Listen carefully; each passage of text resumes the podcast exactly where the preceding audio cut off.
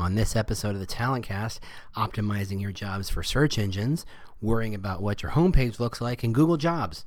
It's uh, solving the wrong problem. We'll be right back. Hello, and welcome to the Talent Cast. I'm your host, James Ellis. We're here to talk about employer branding and talent acquisition, talent recruitment marketing at some fairly deep levels. We're not here to pitch books, we're not here to pitch software. This is a 100% pitch free zone. We're here to go back to first principles and really think through what it's going to take for you to be better at employer brand and talent acquisition, for you to win the war for talent. Yes, that's a bad metaphor. Yes, people shouldn't say it. Yes, it's also my Twitter handle, so I can't help you.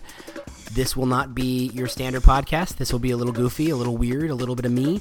Hopefully, you're going to learn something from it. If you like it, please tell people. Uh, if you like it a lot, review us on iTunes and Google Play. Otherwise, you can hear, learn more about us or talk to us directly on Twitter, again, at The War for Talent, or just go to our website, thetalentcast.com. So, that having been said, here's the show.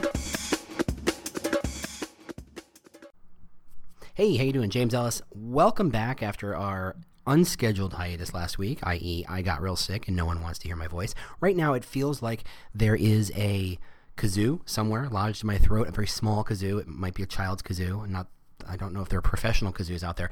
Um, a you know league tournament style size kazoos but it's lodged in my throat and I can hear this little rustling thing. I wonder if you can too, and I hope you don't. but regardless, we are caffeinated up. I've got another cup of coffee right next to me, and I'm ready to talk. And I want to start with. Um, I want I want to meet the job seeker. I really do. I want to meet the job seeker who, and please feel free to connect me, who says, "Yeah, I know Indeed exists. I know LinkedIn exists. I know Glassdoor exists. I'm going to start my job search on Google." right? I'm, I'm going to start on the world's biggest search engine for everything, the Swiss Army knife of search, and say, I'm going to focus on jobs. And I'm going to type in, this is my favorite part because this is the example people use a lot um, Boston nursing jobs. Is, is, is, that, does that person exist? Does that person really, truly exist? Um, I ask because I used to sell that service to some extent a long time ago. Um, you know, I talked about the need of people Google jobs, and they say, you know, look, if you go to if you go to you go to Boston, and you, let's skip the job part. You go to Boston, and you need to find a restaurant. You do not Google food. And everything, these are you know the, the argument against trying to rank for the word jobs or nursing jobs or uh, cloud DevOps jobs. Um, you know, you, you don't search for food. You search North Boston, nor uh, Italian, Southern Italian food, free parking. Um, five star, four star, something like that, right? You search for something specific. You do that kind of search, and that's what Google's great at. Right? What's the the data? Was, a couple years ago, the data was fifty percent of all searches have never been done before, and that number's dropped quite a bit. Uh, but it means that people are getting more complex and complicated with their search, and they learn how to very do very very complicated strings. Maybe not Boolean per se, but certainly very very long complicated strings. If you look in your own search history, and I won't peek over your shoulder to see exactly what that is because that's just horrible. Um, you'll notice your search strings are pretty long. They're five and six and seven and eight words long. Some of them are in quotes. These are very complicated searches. I don't think people use Google, however, to search for jobs. However, all over the news this week has been Google getting into the job search game. Now, I don't think that Google said to itself, there's a problem with job search. People just don't know that jobs exist. People just don't know how to find the jobs. People don't know that Indeed and LinkedIn and Glassdoor and all these other places exist. They don't understand that Indeed is literally paid to do nothing but scrape every single website it can find with jobs and scrape the jobs and show you jobs from every other niche job board, from every other career site. It's literally paid to bring you jobs. Google said, I don't know that people know that exists. Let's help them. Of course, that's not true is not even remotely true. A quick, simple search of how Google, how Indeed works will show that Indeed gets a boat ton of traffic. People know how to f- use it. It's the number one search engine. Whether it's good or bad is not material here. It's just the number one. And that's the value is in the size. It's you know, if, if you have a network of two people and you have a network of 200 people, the network of 200 people is more valuable. Not because they're smarter or better, because statistically they just know more because there's more people, there's more connections, there's more, more ways of accessing that value. A network of two people is not as valuable. Even if they are geniuses, they simply don't know as much. It's how it works. That's why a job board that has, you know, five jobs versus a job board with five million jobs, guess which one's more important? It's not that it's a better site, it's just that the sheer size is the value, right? That's why Indeed is Indeed. That's why it bought up Simply Hired and closed it down or whatever it did. That's why it, you know, it's trying to swallow up as much of this traffic, as much of these jobs as possible. That's why they get very, very, very serious about scraping career sites to find every job. They're doing effectively what Google did, uh, I guess, coming on 20 years ago now? Yeah, pretty close. Back when it was, it designed spiders that did nothing but go from link to link to link to find every single website, to index it, to show you uh, what the web was. Yeah, it was about 20 years ago, wasn't it? Wow. Man, it's a long time. They're doing it the exact same thing. They're just trying to spider the site. So for Google to come in and say, well, the problem is people can't find jobs, and we're going to solve that providing some sort of job searching tool is crazy. Now, I have recently looked for a job. I don't think that's a shock. I don't think that's a surprise. I haven't really talked about it, but whatever. I don't think I have anyway. Um, but I can tell you that there is no problem finding jobs. In fact, any number of sites will push jobs at me. any number of places will tell me every week, every day, every month, hey, we've got a job. Hey, we got a job. Hey, we found a job. They push it out to you. They make it very, very clear that they have these jobs. So I have to wonder what problem is Google solving? And the answer is it's not solving a problem. Well, not really. Not a problem you and I have. Not a problem human beings have. They have a solving a problem Google might have. They might be saying, "Well, gosh, we've got all these search geniuses and these uh, algorithms and all this processing power, and we're really good at scraping and searching. Why don't we just apply that to an industry in which scraping and searching for jobs is kind of a big deal? We'll call it the job network." No one's begging for Google to jump into this. Certainly not Indeed. Certainly not the other job, major job boards. Um, but Google said, look, we're good at this. This is an easy win for us. This is so simple for us to do. We just make some minor tweaks to the algorithm, make a couple pages, mock out some search engine results, and it will do exactly what every other job board does, and that is send you to where the jobs are. Because apparently you can't find them. Whatever. I'm going to segue. What? Yeah, that's right, I am. I'm going to segue to homepage design. Has anybody done redesigned their website lately? Has anybody really rethought their career site lately? Has anyone really sketched out on the back of a napkin or a legal pad or maybe even popped open a copy of Photoshop or even, you know, looked at other sites and said, "Oh, wow, that company has a great career site. I wish we could steal some good ideas from them." You done that lately? You probably have. I mean, I think most career sites if they don't get updated every three to four years, people think about it. I mean, let's be fair. A website that's four years old looks really old. It's really dated looking. Hold on, coffee time. Mm. Yeah, that's good stuff.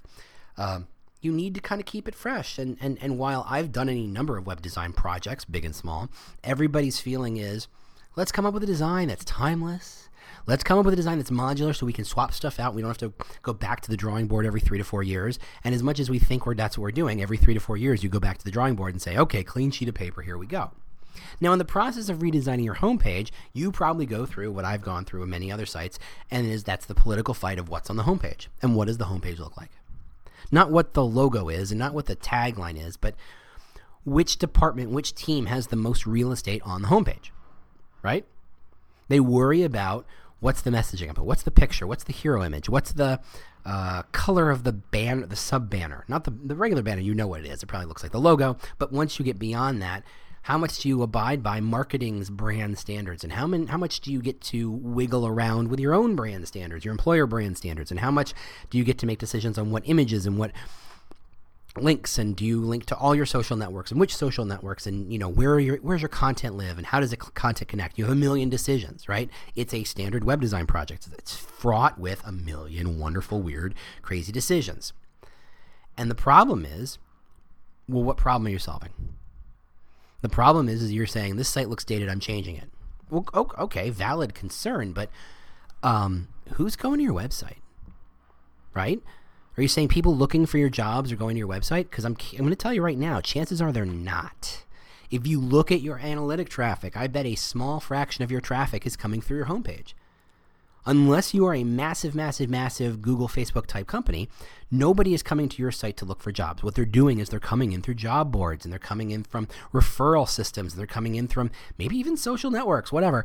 They're coming in from other places. And where are they landing? The job Not the ATS job, unless that's what you're doing, in which case, yikes. But they're landing on the web version of that job. They're bypassing the homepage altogether. So what? Well, if we watch the design process of you redesigning the homepage, what percentage of your time is ending up in meetings, arguing, and discussing what's on the homepage relative to what's on the job page? Like about 20 times more thought goes into the, the homepage, which is a page that no one sees because they go straight to the job page. They never look at the homepage. They're solving the wrong problem. You're focused on, I want it to look pretty, but for whom? The job seeker who never sees it? Well, then you're not, don't, you don't have a problem what you're solving is is your own ego or your your concern that your boss may think you're not doing enough work um, or the company saying hey the website needs to get redesigned because it looks old no one will see it it doesn't matter you're solving the wrong problem you're not worried about things that matter you're worrying about you know ego and what it looks like and perception and political internal politics and blah blah blah none of which gets better people to apply i have yet to have someone really show me that a focus on search engine optimization from a job standpoint actually increases traffic or applications to a job. Yeah, I segued. I didn't tell you, but you're smart. You figured that out. You walked right along this path with me. There was a pause, and you went, oh, he's doing something different. Okay, yeah, so here we are. Search engine optimization. That is making your site look really, really good and understood for, let's be fair, just Google. Yeah, Bing sure is there, I guess, if you say so. Um, but if you do it for Google, you're doing it for Bing, so who the hell cares? How much of your traffic is really coming from people searching in Google for your kinds of jobs? No, no, go ahead. Go to your Google Analytics or your traffic tools and find out. It's not much. It's really, really not much. Why? Because everybody knows about Indeed and LinkedIn, Glassdoor, and all the other job search, tools. Everybody knows how to find a job, and the search isn't Google. The search are job tools. And yet, there are plenty of places who continue to sell you SEO products. The worst part of SEO products, for my money, is that what they're selling you isn't actually optimization. Optimization implies that not only are you're getting better, but you're getting better towards a perfect, perfectible point. You're at an optimum level of searchableness, which is crazy because the 18, 20, 25 million companies who are all doing effectively the same thing, you know, how do you rank among 18 million companies? Not everybody can be on the first page. You can't. You just can't. Certainly not for jobs. Certainly not for cloud DevOps jobs. Certainly not for cloud DevOps um, San Francisco jobs or Palo Alto jobs or Valley jobs. You can't. There's only ten slots. You can't have them. You, you, not everybody can have them. So you can't truly optimize for everybody. And what happens is instead, what companies tend to sell, and it's not specifically to recruiting, but I think a lot of search, search engine companies, they sell you tool sets that at a press of a button optimize your site. And what they're doing is they're they figured out what can be automated. Hey, your images need alt tags. Hey, your headline doesn't use the same keyword as the body text as the um, URL. Things that it can automate, it will control. It will say, hey, you've got a problem. You need to fix this, this. And that's true. Those are things that Google cares about. When it comes to ranking your site, it wants to understand what your page is all about. And you do that by telling it via the content inside the site. And you do that by putting similar keywords in your title, your URL, your um, H1, your H2, your body text, your alt images, whatever. Links to it, links from it. That's how you tell Google what your site's all about. I'm going to cough now, excuse me. This is what you missed last week. This kind of coughing, but 24 7. So you're welcome. Uh, the only reason we do these things and we know these things about Google is because these are the easy to automated solutions. Of the 200, roughly 200 factors that determine why you rank at a certain level, why you rank number one or number one trillion, uh, the automated stuff, i.e., the easy stuff to do, is not the stuff that matters most. People have, the Google is a black box, but people have figured out how to uh, reverse engineer it to get a good sense that of the roughly 200 factors, the things that matter most are not your alt tags, are not your H1 tags, are not your title tags. Yes, that helps in the same way that if I wanted to lose weight, I should probably shave. I guess that kind of helps. But it's not really moving the needle, kids. It really isn't. You know what matters? Getting someone who is semi famous or influential in the space, who gets a lot of traffic and has a high Google ranking, to link to you in a way that doesn't look like spam. How do you make that happen? You call them. You build a relationship with them. You email them. You connect with them on LinkedIn. You have a good conversation on Twitter. You make them a fan of yours to the point where when you say, hey, would you mind linking to me? They don't go, oh, damn, this is just a transaction, isn't it? And they go, oh, yeah, this makes sense. I get who you are. You get who I am. Yeah, it makes sense for me to link to you. And that takes time. Hell, it takes energy and, you know, effort. These things are not automatable. You cannot automate those relationships. A topic I believe we've covered here a little bit, and we might do a little bit more here too.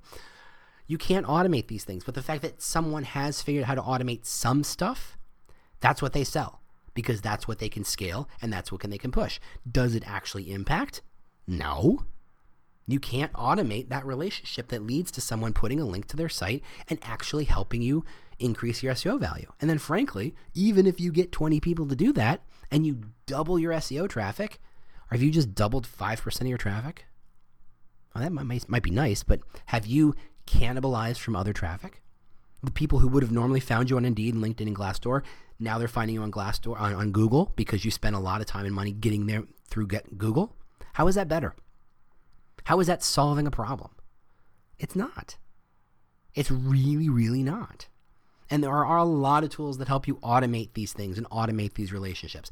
You know, and, I, and I'm a big fan of some of their thinking, not necessarily of all their implementation. I'm thinking, for example, of automated marketing, meaning you sign up for an ebook it asks for a couple of pieces of information. It creates a record in a, a, CRM, and every time you come back, it knows who you are, it knows what you're about, and it offers you related products, or it offers you stuff that you care about. If you get a book about how to build good content in a short amount of time, the next book will not be plumbing for beginners.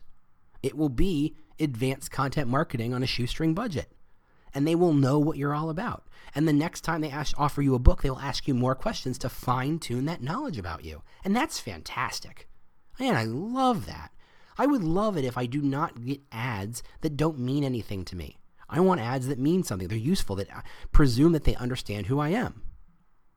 They have enough information. If you don't think the world of, of advertising has all the information on you, you are a fool. Oh my goodness, they know everything about you. You know, Target connects your credit card to your buying history, to and it's found a way to connect it to you know buying habits on online. Google's doing it too. They know everything you do. And they connect demographic data, psychographic data, payment data, all of it. They know everything about you. And yet you still get crap ads. What the hell is that about? I mean, really, what the hell is that about? What that is, is they're solving the wrong problem. They spend all this time collecting the data and they haven't thought about how do we use the data? How do we do it to solve a problem? No, they figured out instead, we got all this data. We're going to figure out a way to scale and mass produce relationships. Why? That's crazy. You don't want to sell a million things. You want to sell one thing at a time. That's life. People don't buy houses on the, you know, the, look, uh, Trulia and, and, and Redfin and all these other real estate companies, they are very interesting and they solve a problem. They work great, but at no point is there a buy button on them because you need a real estate agent or a, an agent of some sort, a lawyer, someone who's looking out for your best interest. And because the process of buying is so complicated, it takes forever. If a realtor sold five houses in one day, their head would explode. The work involved in getting to that point, I mean, yes, that's a lot of money and that's fantastic, but it's not maintainable. You can't do that. It's insane. You have to build one-on-one relationships. What we have to do is use the, you know, smart people use those automated tools to collect information passively. So when the time comes for them to have a one-on-one conversation with you, they know a lot about you and aren't asking you stupid questions.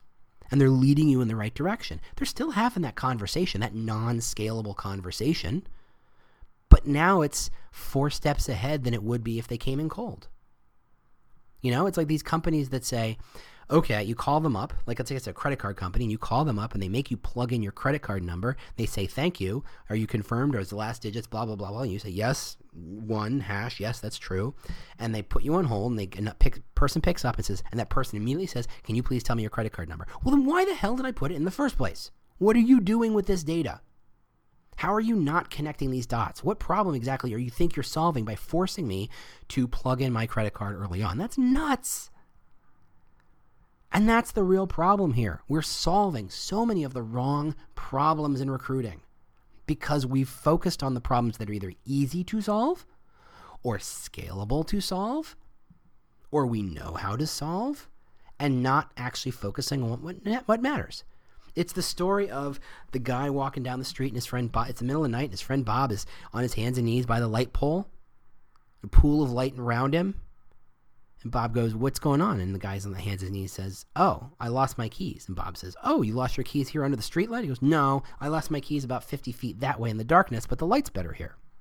You're solving the wrong problem. You're, you're in the place where it's easier to do the work, so therefore you're going to do the work as if the effort helps. Here's another one. Look, there are plenty of industries in which people actually search for jobs on Facebook. I think. I haven't seen the data. I think that there are probably people for whom they don't have a laptop, they do all their work on their phone, that Facebook is trying to tap into the job community. So if you put your jobs on Facebook on your Facebook page, does that help you? How does that help you? You can pay a company, you can pay lots of companies to push your jobs onto Facebook. Does anybody see them? Does anybody click on them? Are they the right people to apply? The fact that they get seen by a, a trillion people, does that actually turn into talented people applying for the job and getting hired? What problem are you solving? What you're doing is you're creating a lot more heat than light. You're creating a lot of action without any outcome. Now, if you can find a way to make that work, do it. Yes. Please, that is the smart play. But if you don't know and you're just doing it because you think you're supposed to, because your boss says we need to get into social, or face, our Facebook audience is huge for some reason, we need to tap into it, and we've decided that spamming the hell out of them with jobs that they don't care about is the best way to do that, I guess go for it. We're solving the wrong problems on so many levels. On so many levels. Our ATSs are optimized for some sort of process that doesn't make any sense. Look, right now, if um, Jony Ives, the guy who designs all the all the iPhones and iPods, and you, you you know he walks up to you at a party, and you need a head designer, a head industrial designer, and let's be fair, at this point, Johnny Ives probably top four. I'm picking making a number. Up. Could be ten, could be two. Who knows? It's Johnny Ives. It's Johnny Ives. He, you know, the, designers fall to their knees when they think about the chamfer design on the on the iPhone 4. They can't believe it. The guy's a, a, a walking deity. You need an industrial designer, a really good one. That's what's going to help your company. You run into Johnny Ives at a party. Johnny says, Oh, I'm actually looking for a new challenge. I, I, have no information about this. This is not true. This is completely hypothetical. I don't believe Johnny Ives will ever leave Apple. That's my where my money goes. But let's pretend. Let's play a little game. He says, I'm looking for a new challenge. What do you do?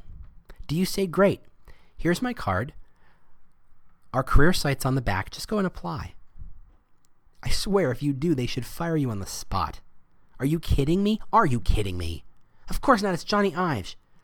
You send him a gift basket that day. You tell him, hey, look, don't even send me a resume. I've read all your articles on Forbes and Inc., and I, I'm on your LinkedIn. I know who you are. I know what you're all about. Let's have a conversation. Let's see if this fits. Send him a plane ticket. Make it happen. That's what you're supposed to be doing. That's recruiting. That's what recruiting is. It's not about how many people can you spam with, hey, do you know anybody who needs is a junior designer for the thing? No. It's not how it works. It's not anymore. Not anymore. Maybe it was six years ago when everybody was terrified of the economy, but not so much anymore. Now everybody knows that there's lots of jobs out there at the moment. Politics are weird. Hold on. Coffee time. Hey, uh, just interrupting myself for just a second, just to remind you that because this podcast has made me extraordinarily wealthy, there's really nothing you can do. You don't have to buy anything, you don't have to make any commercials or anything. You do not have to donate anything at all to keep this podcast going. Again, wealthy beyond my wildest dreams. Thank you all. I appreciate it. All you can do to help me make this podcast even better somehow is to review us on iTunes and Google Play and other places that you review and share podcast information. That's all you got to do. Leave some stars, leave a review, whatever you got to do. We really appreciate it. It's what keeps us going. Thanks to the people who've done it already, but keep them coming. We really do, like I said, we really do appreciate that. That's all I had to say. Again, I want to stop interrupting myself to bring you the amazing voices of me. Bye.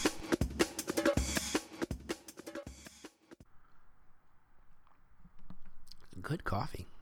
It's a mixture of cinnamon and Mexican Chiapas. It's a fantastic mixture, fantastic blend. You're welcome. That's the problem with recruiting these days is that we're solving the wrong problem. We're not focused on problems that matter. You know what problems matter? Truly embracing a brand that matters. And when I say a brand, I do not mean the logo. I do not mean the tagline. I do not mean the clever little snippet of text and or video that you all rally behind because it's cool. I mean what your company stands for. Because truly, truly, let me do that one more time. Truly, that's a microphone joke. Truly, there are so few companies that understand what their employer brand is, not what they think it is, but what it really is. They know how to build it up and augment it, how to point it at every single problem and get the most value out of it. Why? Because most companies are more focused on okay, marketing team's just going to come up, mock up a logo, and here we go, and that's our employer brand, because that's what our CEO said it was, or that's what our head of our CHRO person said, or that's what a, a consulting company said. No, your you know what your your real brand is? It's why people show up to work every day. What's the why? And there's a a, a, pretty serious cottage industry springing up around the concept of knowing and embracing the why. I I can I think we can blame Simon Sinek for that, which I think is a good thing. Um, you got to know the why. You got to know why you do the thing. Why did Google start a jobs site? It's certainly a very different why than why did they start a search engine. It's probably a different why than why they started a maps uh, website or why they focused on spending a lot of money on autonomous cars. What's the why? What's the why about why? People work there. And the problem with embracing the why is because it's not the wrong problem. It's the absolute right problem. It is the the the solution from which all these other amazing solutions can stem. It's a way of differentiating you from your competitors and from frankly anybody. Because let's be fair, if you're a product manager and you're looking for product managers, every other company needs product managers. There, therefore, every other company is a competitor, not just big product manager companies, if there's such a thing. Um, if you're looking for a cloud DevOps, you're looking for a data scientist, every company is your competition because every company at this point needs data scientists and, and cloud DevOps people. They need developers and people who know the cloud and people who know architecture and people who know data and people who know algorithms and experimentation and all this other amazing stuff. Everybody needs it. This is the same process about 15 years ago when everybody figured out, oh, you mean IT people don't just work for Microsoft? They work at hospitals and they work at manufacturing companies and they work at warehouses. They work everywhere. Yes, IT people are everywhere. They're needed at every single company. We're about to enter the same world. So to say when you need a data scientist, let's see, who are the big data science companies in town? Those are our competition. No, no, that's just the obvious ones. There's plenty of other companies who are looking for data scientists who are stealing people out, out from under you left, right, and center. Why? Because you don't know your why you don't know why someone will work for you relative to any one of those other companies. You know, in a, in a time when if you said, I'm looking for a cloud DevOps, and let's go back 50, 20 years, back to the days when Google was just a, a, a cool idea, but it was really all about Microsoft. Your, your competition was Microsoft. And you said, if I need to hire a developer, how do I do be different than Microsoft? And that's easy because you just have to be different than Microsoft. Microsoft is neither good nor bad, even back then when it was monopolizing and doing nutty things. Um, they weren't a good company or bad company, they were a company. And they were hiring smart people and they were paying them and they were offering opportunities to do things. Now, for those of you who read the book Microserfs, which is one of my favorite books of all time by Douglas Coupland, you know these are people who become semi obsessed with things.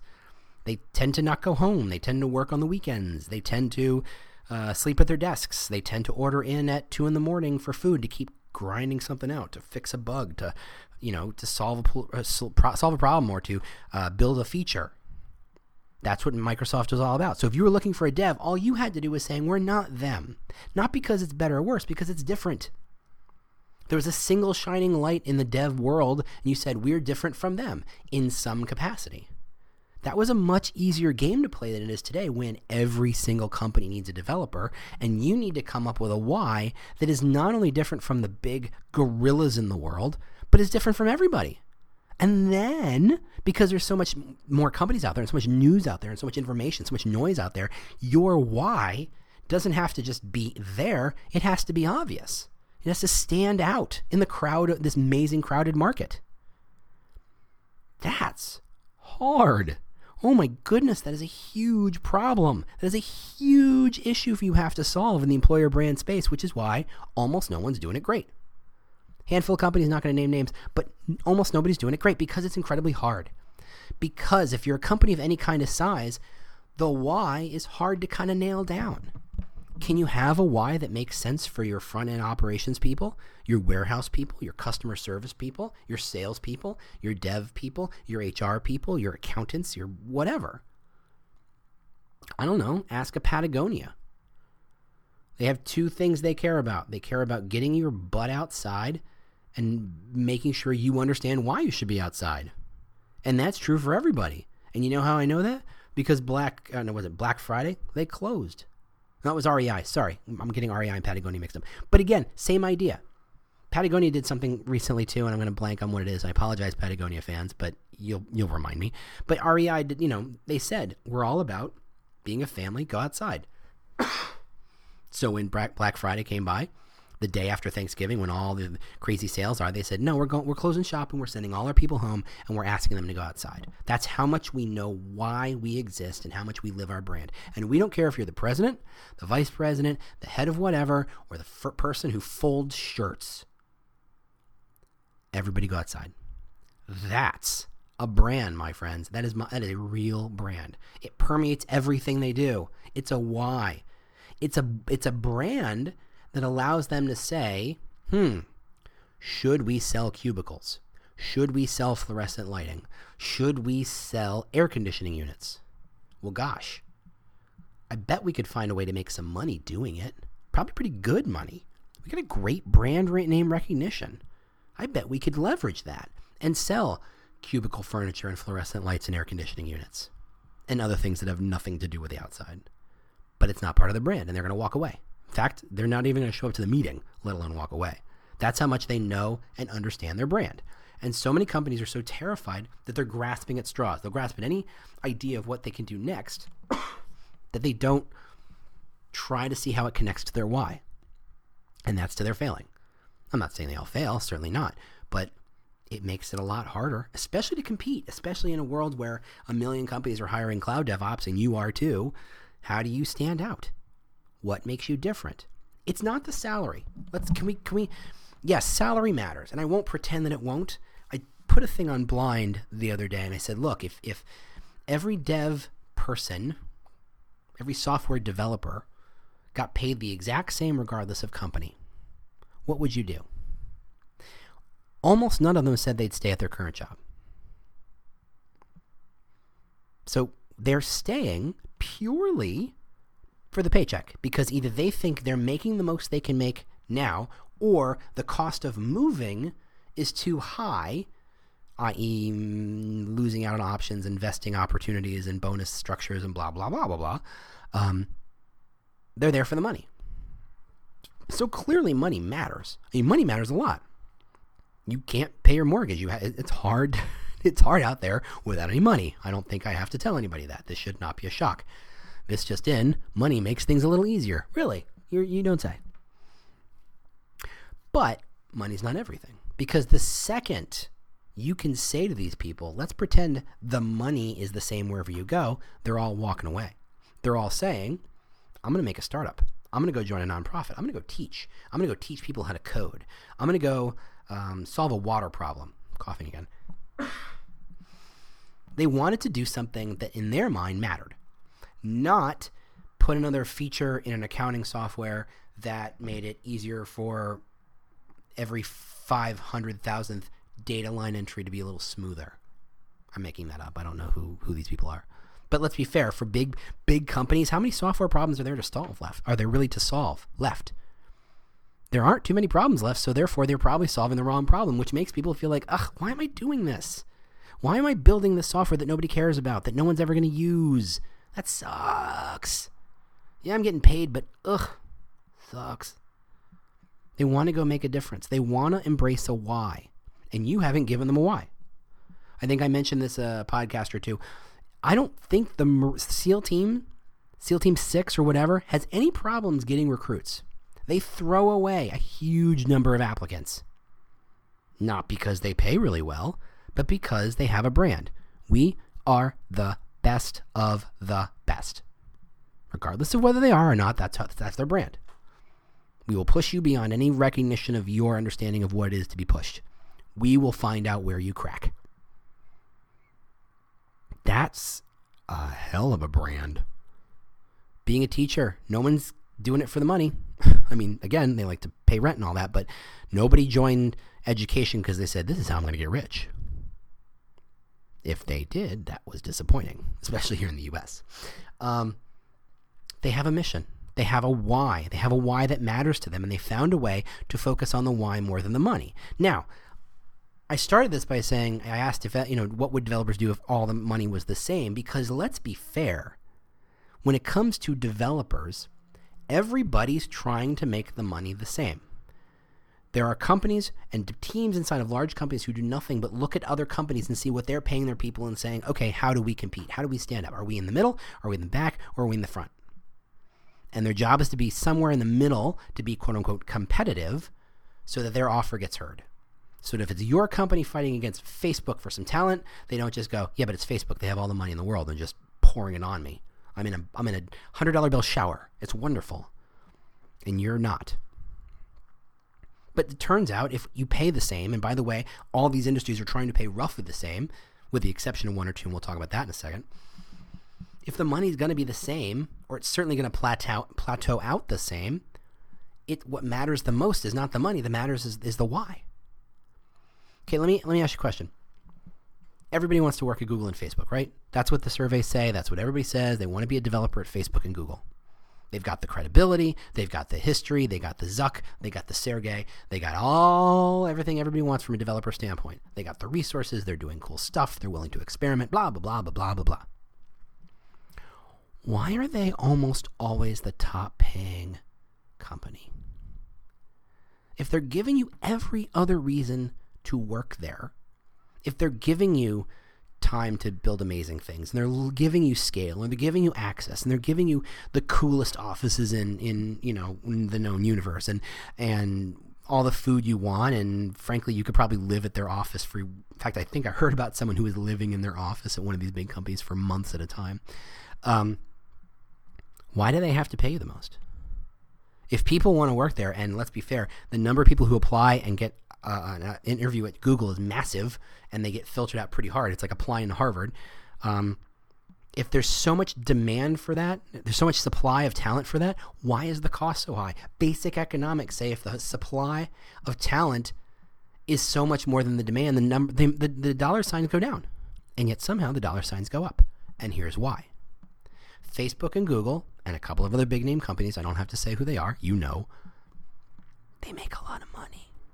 And what they've said is we make so much money. Our AdWords, our Facebook ads, our text ads, our this, or that, our warehouses make so much ungodly amount of money that we want to play a game where money matters most because no one can outspend us.